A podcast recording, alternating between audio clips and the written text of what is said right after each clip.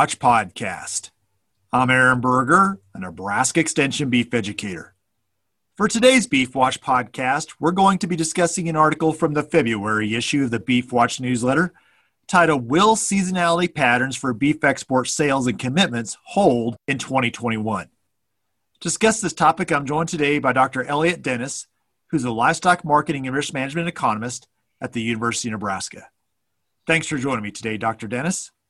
Thanks for having me, Aaron. Well, Dr. Dennis, this article first was published and appeared in the in the cattle markets newsletter, and since that time, we've continued to move on from 2020 into 2021. But the focus really of your article was what's the outlook as we think about beef exports as we look to 2021. In the article, you look back at 2020 and some of the unusual events that drove beef demand and beef export last year.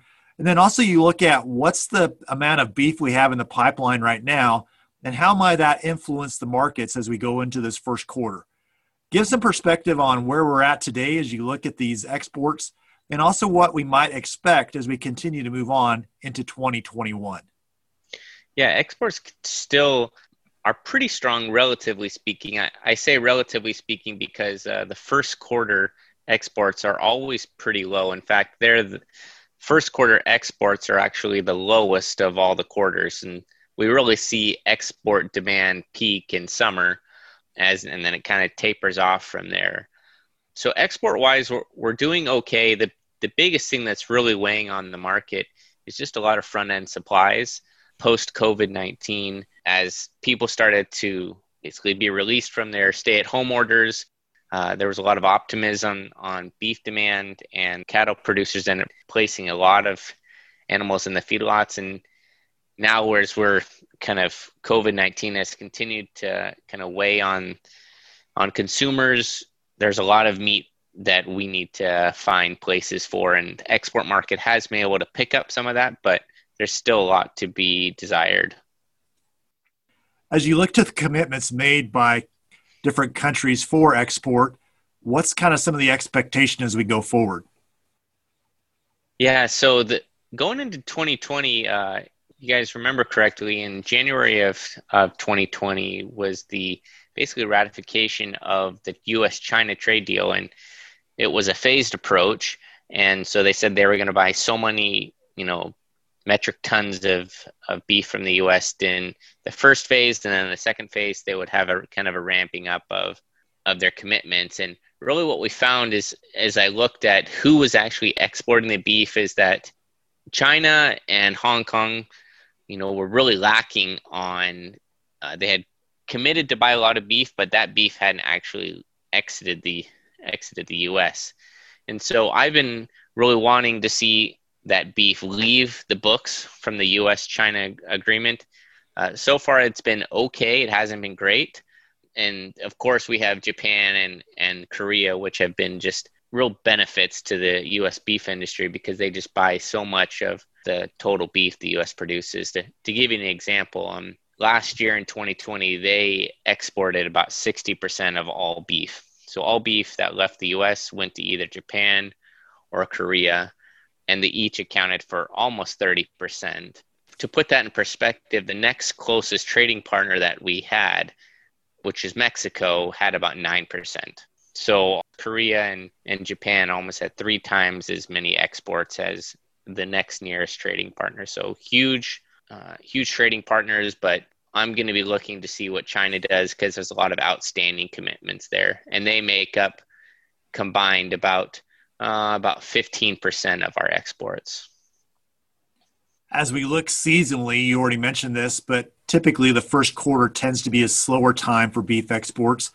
As we look out towards that end of March, April, May period, what typically happens with exports then?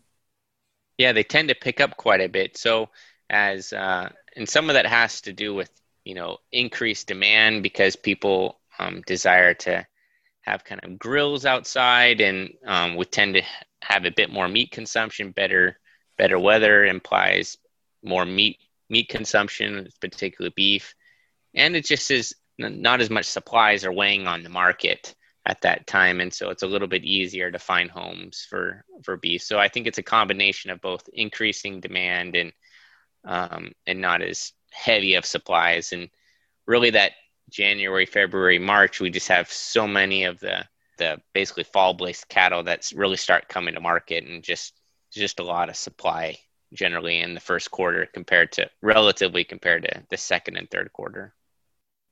Anything else, Dr. Dennis, you think would be important for producers to know and understand as they think about the export markets, think about supply, and maybe what are going to be some key drivers as we look to the rest of 2021?